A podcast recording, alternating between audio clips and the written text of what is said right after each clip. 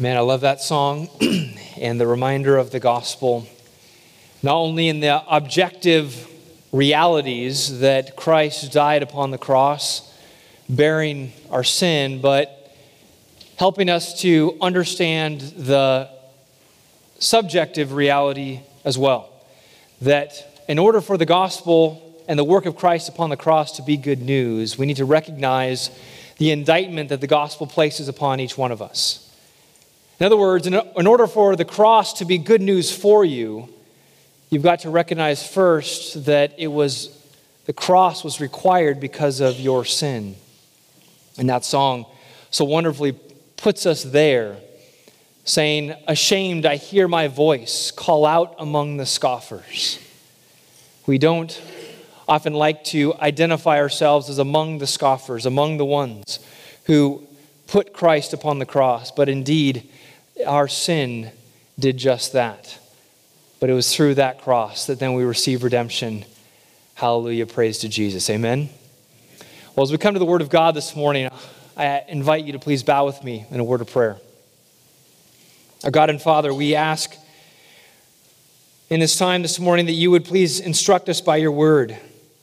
Remind us of the great treasure that we have in the Bibles that sit in our laps. And I pray that this year, 2022, that you would help us to be shaped by Scripture. For your glory, we pray. In Jesus' name, amen. Well, this past summer, my wife and I had the privilege of spending a few days by ourselves as part of our wedding anniversary. And we were able to visit La Jolla, uh, down La Jolla Cove, down in San Diego and we're able to get out on some kayaks out in the water. And uh, was a beautiful july day. And able to see some amazing things out there on the water. Able to see the garibaldi fish the bright orange swimming underneath us. Able to see some leopard sharks that were under in the water as well. And sea lions on the rocks with their pups. And just a, a wonderful time to see bits of God, god's creation in a different way and from a different vantage point.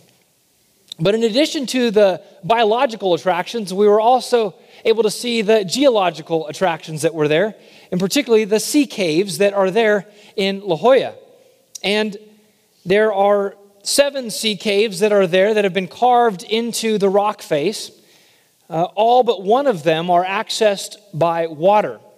Uh, they were originally designed uh, and they could only be accessed by water, except for a German immigrant at the beginning of the 1900s decided to bore, bore through the rock from the cave upward, uh, creating a hole up top and charging people to go down his hole to go see the caves. And so that's the one that you can, uh, you can go down without getting wet. But uh, this, uh, these caves are amazing to see. They have been formed in this rock face by the pounding waves over thousands of years as the rocks on a daily or the waves on a daily basis pound against these rocks they've formed these amazing caves that are there uh, in what would seem to be unchanging rock. And yet they've been chipped away they've been carved away. And you can see this sort of reality the work of water against rock in many different places on this planet and it truly is amazing. But i say that to remind us this morning that we too are shaped by waves. That as people who live in this world and live in this society, we are being shaped. And there are waves that come across us and, and seek to influence us and shape us every day. And particularly, it's the waves of this world that seek to shape us. And they're unavoidable. We, as it were, live in the midst of the ocean, and you can't dodge a wave in the midst of the ocean. There's no way to get away from it.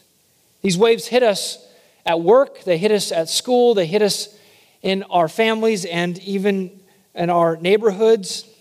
They hit us through the news. These waves crash upon us through social media, through ads that we're bombarded with both online, on TV, and other forms of media. This world is trying to shape us into its mold. I hope that's not a newsflash for you. Because you see, that our great enemy, Satan, knows that like the rocks along the beach, over time, people will be shaped by this onslaught. And don't you feel that every day, every week, every month? This barrage seeking to form us, entice us, move us in the direction of the values of this world. And it's precisely because the world seeks to shape us into its mold that God, through the Apostle Paul, gave us the command in Romans chapter 12, verse 2, which says, Do not be conformed to this world. Do not be shaped into the mold of this world. He tells us that we're not to allow ourselves to be pressed into the mold by godless ideologies, passions, uh, un- unbelieving values, and worldviews of unregenerate man. This world, we're told in 1 John chapter 5, lies in the power of the evil one, and he uses all areas of his influence to attack Christ and Christ's people. Now, we know that Satan attacks the church through persecution and suffering, bringing difficulty often through governments, but he also attacks through temptation. In particular, Satan wants the church to look like the world. This is the constant uh, mission of Satan in the lives of believers. He wants to continue to see our lives look more and more like the unbelieving world around us, which means that he wants us to obey less and less Christ and His Word, and for us to instead follow our own hearts and passions and desires and live in sin and in defiance of our Creator. This is the battle that's going on around us. And Satan wants Christians to lose their distinctiveness and their effectiveness for Christ. And so Jesus' words through the Apostle Paul in Romans 12, 2, is a clarion call for all generations of believers in every place on the globe. Do not be conformed to this world. And that means us as well. And I want to invite you to turn first this morning to Romans chapter 12.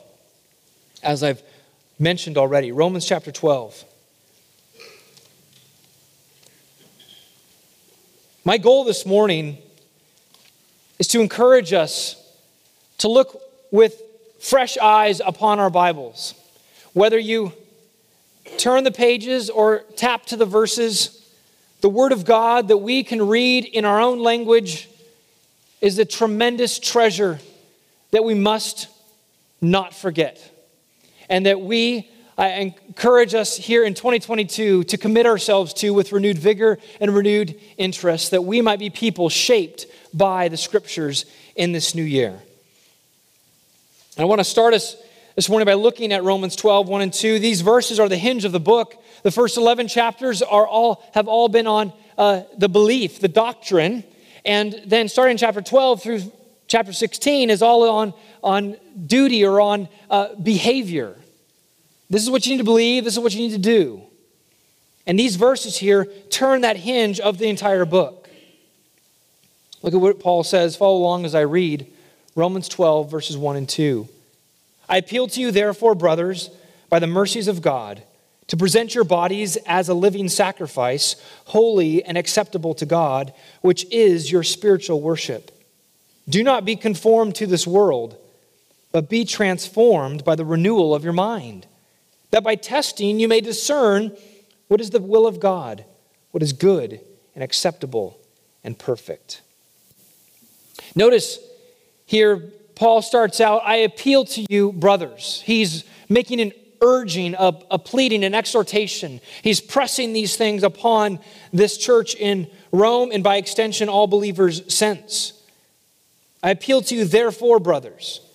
The therefore is means his appeal is based upon the first 11 chapters, everything that he said prior. Because of what God has done through Jesus Christ, I now press this upon you. And he reminds us of all that he had said before with the phrase here, by the mercies of God. I appeal to, therefore, brothers, by the mercies of God. Again, a summary statement of the first 11 chapters. He spent 11 chapters talking about salvation through Jesus. All that Jesus has accomplished for us, that through faith we can be justified, we can have peace with God, and through the work of His Spirit we're being sanctified and made more like his son being conformed into the image of Jesus. And none of that is because of your effort, because of my effort, because of anything that we've gained, because of any sort of merit that we are deserving of God's work in us or deserving of God's salvation of us. No, this is by the mercies of God. Friends, this is the great truth of the gospel is that you and I can know Jesus and know eternal life because of his mercy and his mercy alone. By the mercies of the living God, because of all that God has done through Jesus, he says, look at it, to present your bodies as a living sacrifice.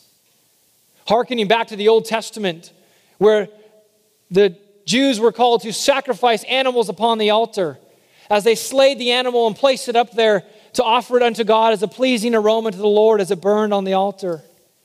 Here, Paul says that we as believers are to regular, regularly, daily, present our bodies as a living sacrifice. In essence, we are the animal who climbs up onto the altar ourselves so that we would be sacrificed to the Lord. This is a reminder that the Christian life begins with surrender and self denial. Not seeking to assert ourselves or our freedoms, we simply surrender ourselves before the Holy God. We give ourselves to Him totally and completely. Salvation is not a deal where we say, God, I'll give you something if you give me something. Salvation is total and complete surrender to the awesome majesty of God recognizing that in light of His holiness, we are deserving of eternal wrath and punishment, but because of His mercy, He has saved us. And so we give ourselves to Him freely and without reserve. We don't live for ourselves, we live for Christ. And this isn't just an internal, like, soul offering. This is all of us, everything that we are, encompassing our entire lives. He says to present our bodies as a living sacrifice holy and acceptable to God, he says. Holy, meaning it's set apart. Holy, meaning it's purified, unstained from sin. We're not perfect, but we seek to be washed by the blood of Christ, seeking to present ourselves before Him as believers who are forgiven in Him, have repented of our sins, and want to live holy and pure lives for Him. And by doing this, we're worshiping God. Notice he says this is our spiritual worship. Our worship is not just songs on Sunday, although it is that, but that is part of a larger picture of us offering ourselves to the Lord on a daily basis, giving ourselves to Christ, living for Him, surrendering to His Lordship at all times. And so, if we're surrendered to Christ on a daily basis, then we must also reject any molding the world tries to force us into. We don't belong to the world, we've surrendered to Christ. And so we do this by some work. We don't just coast in the Christian life. We can't just say, oh, I belong to Jesus now, and then just expect everything to carry on and for us to suddenly be conformed to Jesus 20 years down the road. There's effort that's involved, which is why there's commands here in verse 2. Do not be conformed to this world, but be transformed by the renewal of your mind. We must be working, Paul is saying, to replace the waves of the world with the waves of the Word. Have our minds shaped by a different force than what is all around us. We want these waves of the Word to wash over us and our families and our church, that it might have its perfecting work in each one of us. And so you see the negative and the positive. Do not be conformed to this world. Don't be pressed into its mold, because, in other words, it is trying to press you into its mold, but rather be transformed by the renewal of your mind. Friends, we want to see behavior change. We want to see our lives different. We want to see ourselves live for the glory of Christ, but it all begins in the mind and in the heart. We can't expect to simply change behavior without dealing with our hearts on the inside first.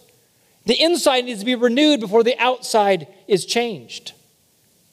Because you see, to try to simply change behavior without changing the inside is like author Paul Tripp says, is stapling uh, cardboard apples up onto a fruit tree and saying, See, look, it's a fruitful tree. I see apples on that tree. No, that's just changing the external, but not changing the fact that the tree is dead or the tree needs changing. And so Paul envisions a church where the people are being transformed by a regular, continual process whereby their minds are being renewed by the scriptures. And when they do this, they will be prepared to live out the will of God. Notice what it says Be transformed by the renewal of your mind, so that by testing you may discern what is the will of God, what is good and acceptable and perfect. He wants to see the church set free to please God in all that they do, to know what God's will is for their life. But that's only going to happen as they allow the Word of God to shape them. So, my burden for us here in 2022 is that we, as God's people, that we would be shaped by the Scriptures. I pray that God would ignite in us such a desire to know the contents of this book, to not see it as the world wants us to see it, which is just ink on a page, as hopelessly outdated. Friends, this is the word of the living God. And it must take center place in our hearts, in our lives, in our homes, in our church. Now, all of us are in different places here this morning. Some of you have been going full throttle into, the, into your Bibles and into the Word of God, and praise God for that. And I hope that my words this morning can encourage you to continue to keep your foot on that pedal. Some of you maybe need to blow some dust off your Bible. Maybe it's been a while since you've opened its pages, really spent time in it. Maybe you've been taking nibbles of the Word and not really tried to find the meal that's there. I pray that my words, particularly the words of the Word, would encourage you to go all in, to not hold back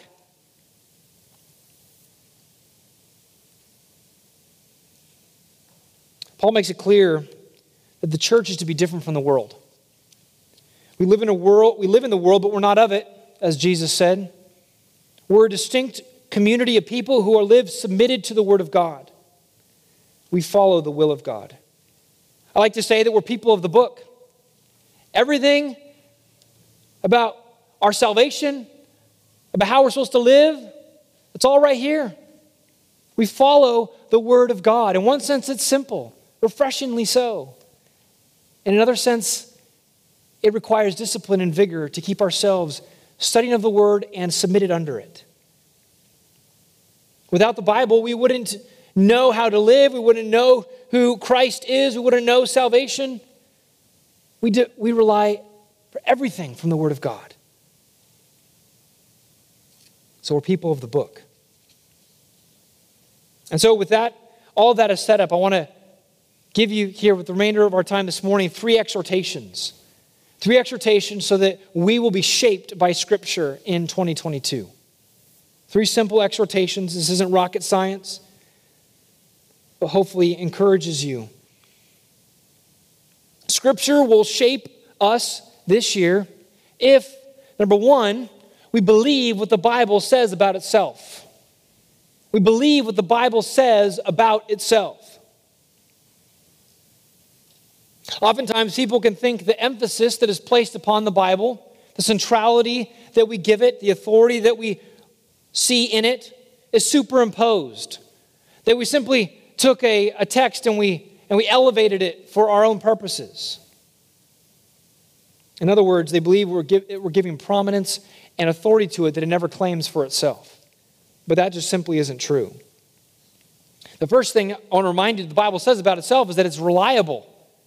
It's trustworthy. It claims to be a reliable record of events by eyewitnesses. It's historical. we, in our normal exposition here on Sunday mornings, we're going through Luke, and the Gospel Luke begins by Luke saying, Listen, I've done all this interviewing and hunting down all these sources in order to bring you a reliable historical record of the events of the life of Christ. And that represents what we know about all of scriptures. And not only was it written by eyewitnesses, but it was verified by those who lived in that time. Remember, this wasn't, these things weren't written uh, hundreds of years afterward. They were written in the lifetime of the eyewitnesses, and therefore other eyewitnesses could confirm it as well and go, yeah, that didn't happen, or that did happen. These are not some sort of made up stories. These are historical records that are, can be trusted.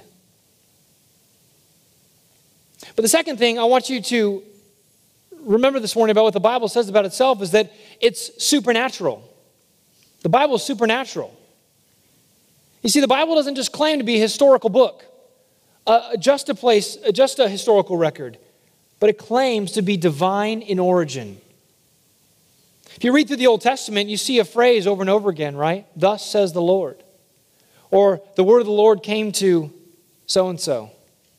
And thereby showing that these are the words of God that were given to the people of God, and they were written down and therefore hold instruction is the word of Yahweh. And this is the doctrine that we call inspiration. Inspiration. Now, today, inspiration can often be talked about uh, motivation or a, a spark of inspiration for an artwork or something. I was inspired by this or inspired by that. The word inspiration, here used in the technical sense of a doctrine, means that God has inspired, He's breathed out the Word of God. And we get this particularly in 2 Timothy 3.16. 2 Timothy 3:16 says that all scripture is breathed out by God and profitable for teaching, for reproof, for correction, for training in righteousness. The word of God, the Bibles that we hold came out of the mouth of God, just like the stars in this world was created by the breath of God, as Psalm 33, verse 6 says, says, By the word of the Lord the heavens were made, and by the breath of his mouth all their host. So the Word of God, the Bible, was brought about by the breath of God. The power of God produced our Bible. And listen, friends, no other book has this quality. No other book can said to be inspired by God in this way. Now, yes, human authors wrote it, but God superintended, God worked through those human authors to bring about the divine book that we have. Second Peter chapter 1 describes that process clearly for us. It says, knowing this, first of all, that no prophecy of Scripture comes from one, someone's own interpretation. For no prophecy was ever produced by the will of man, but men spoke from God as they were carried along by the Holy Spirit. Friends, let this truth arrest you in a fresh way this year.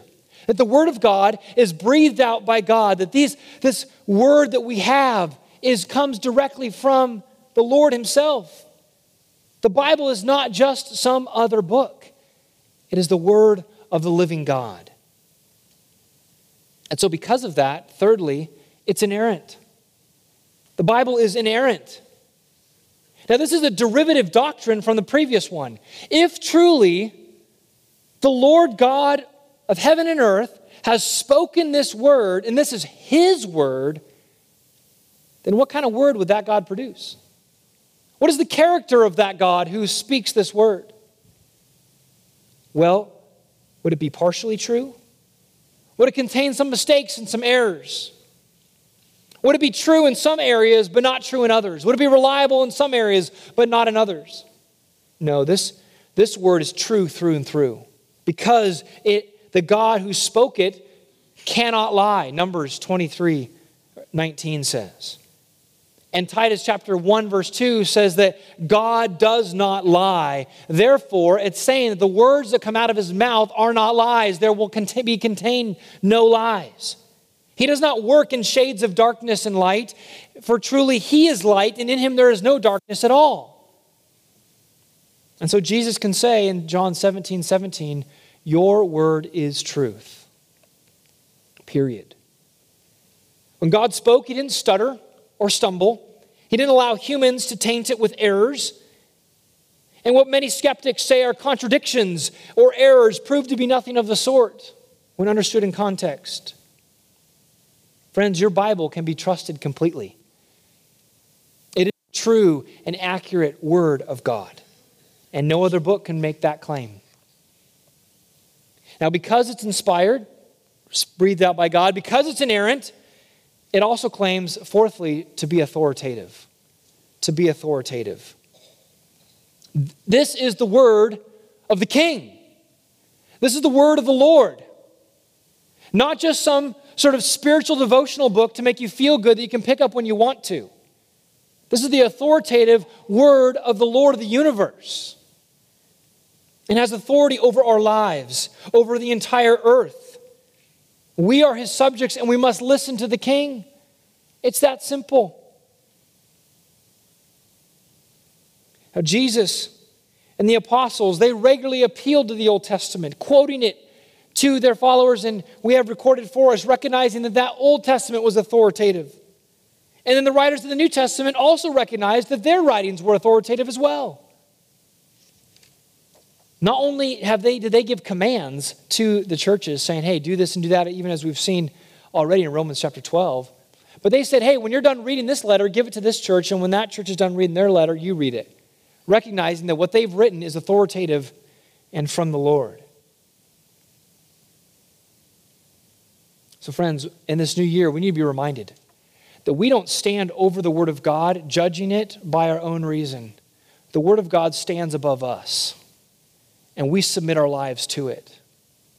We don't just seek to apply the Bible to our life, making it fit into the cracks, cracks and crevices of our life. We apply our, ourselves to the Bible, and we seek to form our life into its mold, because this is the Word of the King.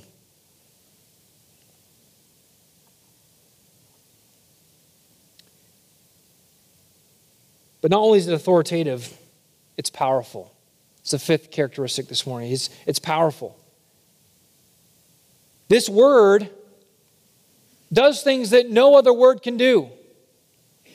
By the power of the Spirit, it brings life where there was death, it transforms.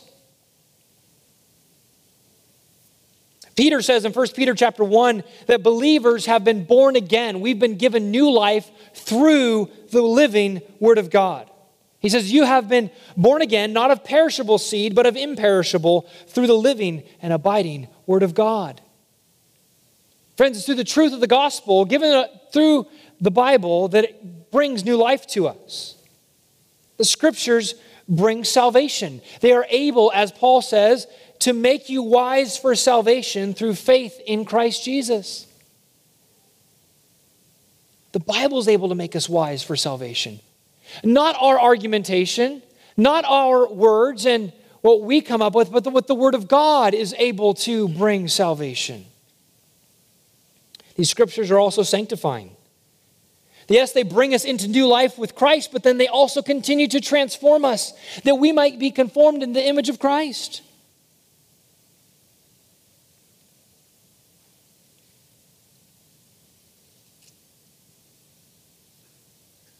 Psalm 19 tells us that these scriptures revive the soul. They make the wise the simple. They rejoice the heart. They enlighten the eyes. The scriptures also help us to discern ourselves. Hebrews chapter 4, verse 12 says, For the word of God is living and active and sharper than any two edged sword, piercing to the division of soul and of spirit, of joints and of marrow, and discerning the thoughts and intentions of the heart. The Word of God pierces us. It can help us discern between our thoughts and intentions. Why do we do what we do? The Word of God is powerful enough to help us discern that. It cuts into us.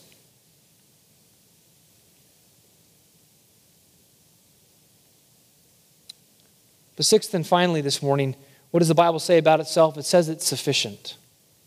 The Bible is sufficient. Now, this is an attribute that's regularly challenged by many people, but even surprisingly by those in the church. In other words, they'll claim, yes, we believe the Bible is true. Yes, we love the Bible. But then when it comes to different areas of their life and different things that come up and how they live, they opt for a policy that's more the Bible plus something. Yes, the Bible is great for helping me to worship Jesus, but I need the Bible, but I need something else in order to live a more fulfilled life. And in doing this, whenever it's the Bible plus something, it undermines the sufficiency of Scripture. It says that the Bible is not enough for us. But, guys, the, the Scriptures are clear that we have been given all that we need through the Word of God. 2 Peter chapter 1 verse 3 says his divine power has granted to us all things that pertain to life and godliness. All things that pertain to life and godliness. That's pretty broad and all encompassing. All that we need to live life here on this earth, to live godly lives before the Lord, is found in the Word.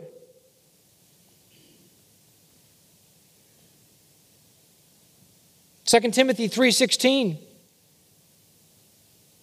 says right after it says that the word of God has been breathed out by God. It says it's been pro- it is profitable for teaching, for reproof, for correction, and for training in righteousness, that the man of God may be complete, equipped for every good work.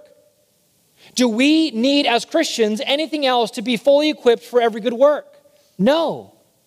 Everything we need to be corrected, everything we need to be taught, everything we need to be directed in the ways of God to live happy, fulfilled, God honoring lives is found within the God breathed Word.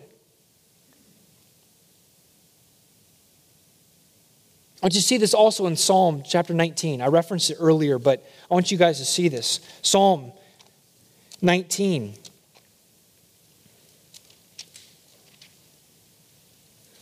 Psalm 19 is a classic passage on the sufficiency of the Word of God for the believer.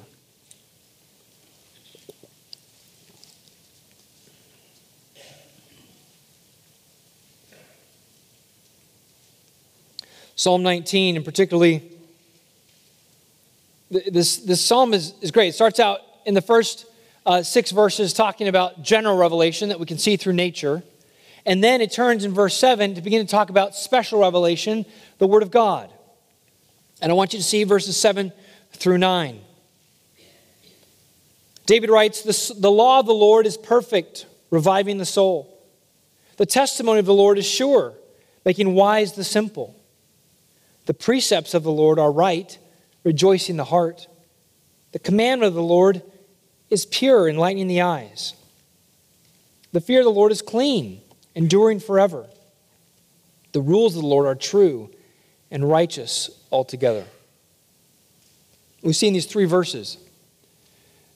Number one, six labels for the Word of God, right? Law of the Lord, testimony of the Lord, precepts, commandment, fear, rules. And then we see six qualities of that word it's perfect, it's sure, it's right, it's pure, it's, it's clean, true. And then six results of the word that I referenced earlier. The word of God is sufficient to be able to form us, to shape us, to be able to transform us into the image of Christ. And so, church, for us to be shaped by the Word of God, we not only need to be convinced of its inerrancy and of its authority over our lives, of its inspiration, but we need to be convinced of its sufficiency for our daily lives. For the life that you live nine to five throughout the week, the Word of God is sufficient to help you to live the happy, fulfilled life that God wants for you. Now, just there's some current attacks on the sufficiency of Scripture. They're just examples of ways in which these things seep into the church, and Christians can begin to think they need the Bible plus something for understand, understanding what the Bible claims. A recent one for people trying to better understand themselves and want to understand why do I do what I do? Why do I act the way that I do? Why do I make choices the way I do? Why do I, why do I uh, relate with other people the way that I do? Is a thing called the Enneagram. And some of you may be aware of this. In some circles, it's claimed to have uh, Christian origins, but let me warn you, it has nothing of the sort. It is not uh, drawn from the Word of God. It's, it was discovered and created by pagan teachers. And many will try to use it, oh, it's just a personality test. But I've heard even by those who study such things that it isn't even passed as a good personality test. But on top of this, it's, again, it's making inroads into the church with major evangelical publishers publishing books that try to market this as a way to better understand yourself and better live a happy, fulfilled life in Christ. With titles such as The Road Back to You. Friends, let me tell you that number one, we don't need a road back to ourselves. We carry ourselves around with us all the time. But this isn't a road to better understanding ourselves, it's a road that leads away from the scriptures and away from the sufficiency of the Word of God to better understand ourselves. And it pushes us off into a sea of mysticism and subjectivity. As I mentioned earlier, the Bible is sufficient for us to understand what we do and why we do it. The biblical anthropology that says, why do humans act like they do? Why, why do people all over the globe do what they do? The Bible gives us clear understanding for that. It's called the heart, and it's called sin. Now, everyone's unique and different, and we need to better understand how our hearts operate and all those different things. But the, the core components for understanding why we do what we do can be found right in the Word of God. Another example of a way that sufficiency of Scripture is undermined in the larger evangelical church is a practice called mindfulness. And I just, Christian mindfulness, I would just, I would put this into a larger uh, category of Eastern mystic practices that are making inroads into the church with label. We simply just uh, put Christian in front of it and then we're, we're good to go. Christian yoga, Christian mindfulness. You just uh, put Christian in front of it and it makes it all better. But uh, this is the purpose of these things are uh, the books, again, books being published, telling Christians that if you really want to have peace and serenity, if you really want to live a life of, of, of fulfillment, then you need to adopt these practices that are nowhere found in Scripture, that are again adopted from pagan religions. They may have tried to be sanitized for a Western audience, a secular audience.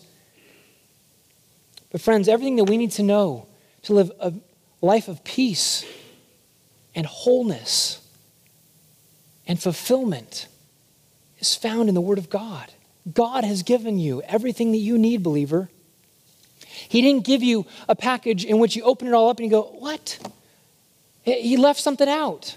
No, he didn't leave anything out. He gave it all to you that you just need the Word of God to study it and you can live the life that He is,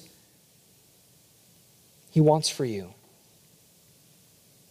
Thirdly, the third undermine the sufficiency of Scripture I'd mentioned is critical race theory particularly in the name of trying to bring about unity in the church, and say we can't just go to the Bible to figure out how people of different ethnicities can work together. We need to bring in this other ideology to help us understand people and what they've done and help us sort out and bring about unity in the church. And I'd say, friends, that undermines the sufficiency of Scripture. The Bible is sufficient for life and practice in our lives and in the church. The gospel of Christ is sufficient. We need not look anywhere else. So, to summarize what I've been saying so far, we need to be shaped by Scripture, and that will only happen if we believe what the Bible says about itself. If we don't believe these things, then it's just going to be a, a, a, book on a shelf. It's just going to be an app on our phone. It's not going to be touched. If you don't believe that the Bible is inspired by God, inerrant, authoritative, or sufficient, you won't be shaped by it. It might be a nice thing that you'll consult on the side, but you will, the waves of it will not form you. So, the first exhortation I have for you this morning is to believe all that the Bible says about itself. The second exhortation I have is to devote time to spend with the Bible. This is the simple outflow, right? If we're going to be shaped by the Word, then we need to devote time to be shaped by it, to spend time with it. Again, those sea caves were shaped by time of those waves pounding against them. And we're not going to be shaped by the word if we don't spend time in it. And so, just four practices to remind you of to think about how you might spend time with the Word of God in this new year. The first is obviously reading. God gave us a book. God didn't give us a mini series, He didn't give us a film, He didn't give us an illustrated book. He gave us a book, which means that there's words to be read. And that means that we must spend time reading the book. in many sense, we call it a book, but it's really a library, right? It's 66 books, written over thousands of years by many different authors, and yet with one undeniable unity because of the divine author. James chapter 1, verse 21 says, Therefore, put away all filthiness and rampant wickedness, and receive with meekness the implanted word which is able to save your souls.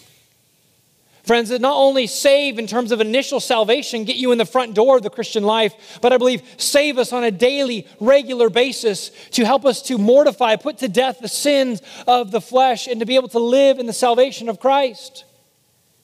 We need to repent of our sin, put away all filthiness, the, the, the, the wickedness and malice that continues to be within us, and then to receive with meekness, to receive with humility the Word of God, the implanted Word. Remember, it was John Piper who said, How do we receive an implanted Word? Right? You seem, that seems to be something that you receive once when you implant something. But it's kind of like oxygen. It's something that you need in your first breath of life, but it's something you need every day after that, every moment after that. We continue to take it in, continue to take it in. There's personal reading. Spend time daily in the Word of God. The Bible, it's been said, the Bible should be bread for daily use, not cake for special occasions of need. Too often, right? The Bible sits there until we absolutely need it and then we pull it off. And yes, it does find fulfillment and give us something in that time, but we need it to be daily bread. And parents, let me encourage you to set an example for your children. If they see you daily reading your Bible, it will become a, a, powerful example in their lives. I can tell you, as one who grew up in the church, that one of the greatest exhortations to me to get into the Word was the example I saw in my parents every single day. That over time, yes, they encouraged me to read, they encouraged me to read, but what, what really pressed me was their example. That I can look back and go, you know what, they've been doing this for years. They're not just saying this. This is true. The Word of God is a part of their lives. I need to make it part of my life as well. A story is told of a mother who was trying to get her eight year old daughter to learn her Sunday school lesson. And at length, she finally she took her Bible from the bookshelf and said, Come, Mary, I will help you learn your lesson, and then you may go back to your play. All right, mother, but let's study it out of grandfather's Bible. It's much more interesting than yours. Oh, no, Mary. It's ex- these Bibles are exactly alike. Well, she said, I think grandfather's must be more interesting than yours. He reads it so much more. Funny but convicting that our children recognize how we handle the Word of God. So, what time of day? Plan what time of day you're going to read the Word. Choose a plan that you will follow. If you pl- fail to plan, you'll plan to fail. We have many uh, reading plans listed on our website. There's even a website where you can devise your own plan. How many days do you want it to be? How many chapters do you want to cover? And it gives you a schedule for it. There's no excuse for not having a plan, but just stick with one. There's no, the magic or the, the key is to get in the Word, whatever that might be. And then it requires us to discipline ourselves for the purpose of godliness and carry it out. If we get off the track, we get back on and we just continue to get into the Word and feel the waves of that. Parents, read the Word of God with your family. Husbands, read it with your wives. Parents, read it with your children. Make the Word of God a part of your home. Again, the waves of the Word must be over us on a daily basis. You can also listen to the Bible. And a few years ago, we uh, opened up the possibility for you to be able to use a, an app called Dwell, which is a new way to listen to the Word of God. If you'd like access to that. We provide free, free uh, subscriptions for those in our congregation. Contact Josh Powell or our church office, and we'll be able to get you connected with that. But there's many apps that read the Word of God to you. You can listen to on a commute or on a walk. Find ways to get the Word of God in your ears and in your head. So that's first reading. Secondly, is studying or exploring. Studying or exploring. This is like we're going into a magical forest and we're just going to discover all that God has for us in the Word. We need to mine its, its blessings that are found there. Read it deeply. Follow traces of themes throughout the Word. Thirdly, we want to memorize it. Commit it to memory. Our children are memorizing it in Awana, for those of us have our children there in the Sunday evening program. Our TC guys, the guys in the train center, the first uh, semester, memorized some 500 verses or so. Listen, we all have capacity to memorize the Word of God, to plant it deep in our hearts.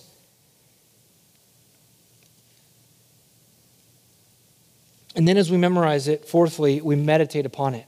As it sits within our hearts, we need to, to mull on it, to not let it go in one ear and out the other. We need to stew on it. We need to let it percolate within our hearts and minds all day thinking about it. Maybe that's putting a verse on our phones or, or an index card in our pocket, some way that it's before us, that we can be reminded of those truths and we can listen to the voice of God through His Word. We know the exhortations of the Lord to Joshua, right? This book of the law should not depart from your mouth, but you shall meditate on it day and night. Friends, if we are delighting in the Word of God, we're going to spend time in it. And so I encourage you, figure out ways to get into the Word this year and find the joy that comes from soaking and being shaped by the Bible. The third and final exhortation I have for us this morning is to commit to obey the Bible in whatever it says. Commit to obey the Bible in whatever it says. So simple, and yet the necessary outflow of everything that we've already said. The Bible is not just truth that we are to consult and decide if we want to take it or leave it. This is the authoritative word of the living God that we are to follow no matter what, no matter the cost, no matter the difficulty. James chapter 1 says to be doers of the word and not hearers only, deceiving ourselves.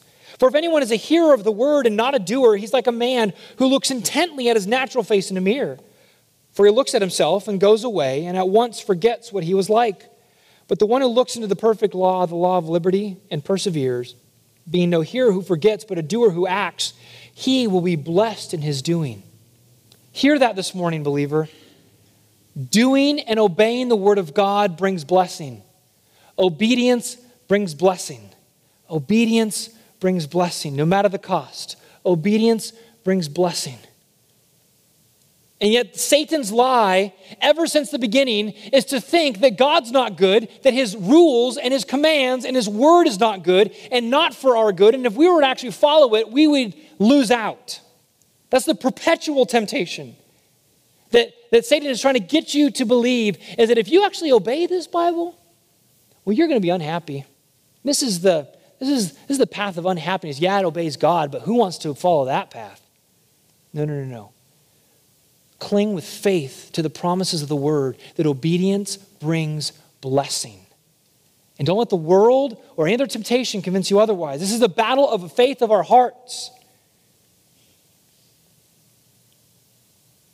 We must fight to be people who live by the book. Don't just be people of the book and say, yeah, we believe the Bible. Yeah, we read the Bible. It's a nice book. We love to hear it taught. No, we obey the Bible. Because, friends, submission to Jesus means submission to his word. Jesus said in Luke chapter 6, Why do you call me Lord, Lord, and do not do what I say? How can we call him Lord if we don't obey his word? John chapter 14, he says, If you love me, you will keep my commandments. Do we love Jesus? Do we want to follow him? Then we must obey what he says. And not just obey the easy things, but obey the places where it presses us the most. Here at Foothill Bible Church, this is one of our core values. Of our five, this one is determined to obey the Bible. And that is a commitment from us corporately, but it must be also a commitment from all of us individually. That as people of this church, as people of Christ, that we are determined to obey all that the Bible says. And I ask you, are you determined to obey the Bible? Are you willing to sit under the word of the king and follow all that he says for you?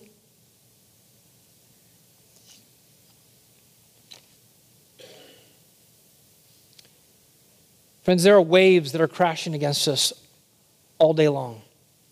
And in this year, 2022, we don't know what waves are going to come. We don't know what kind of pressures are going to come our way.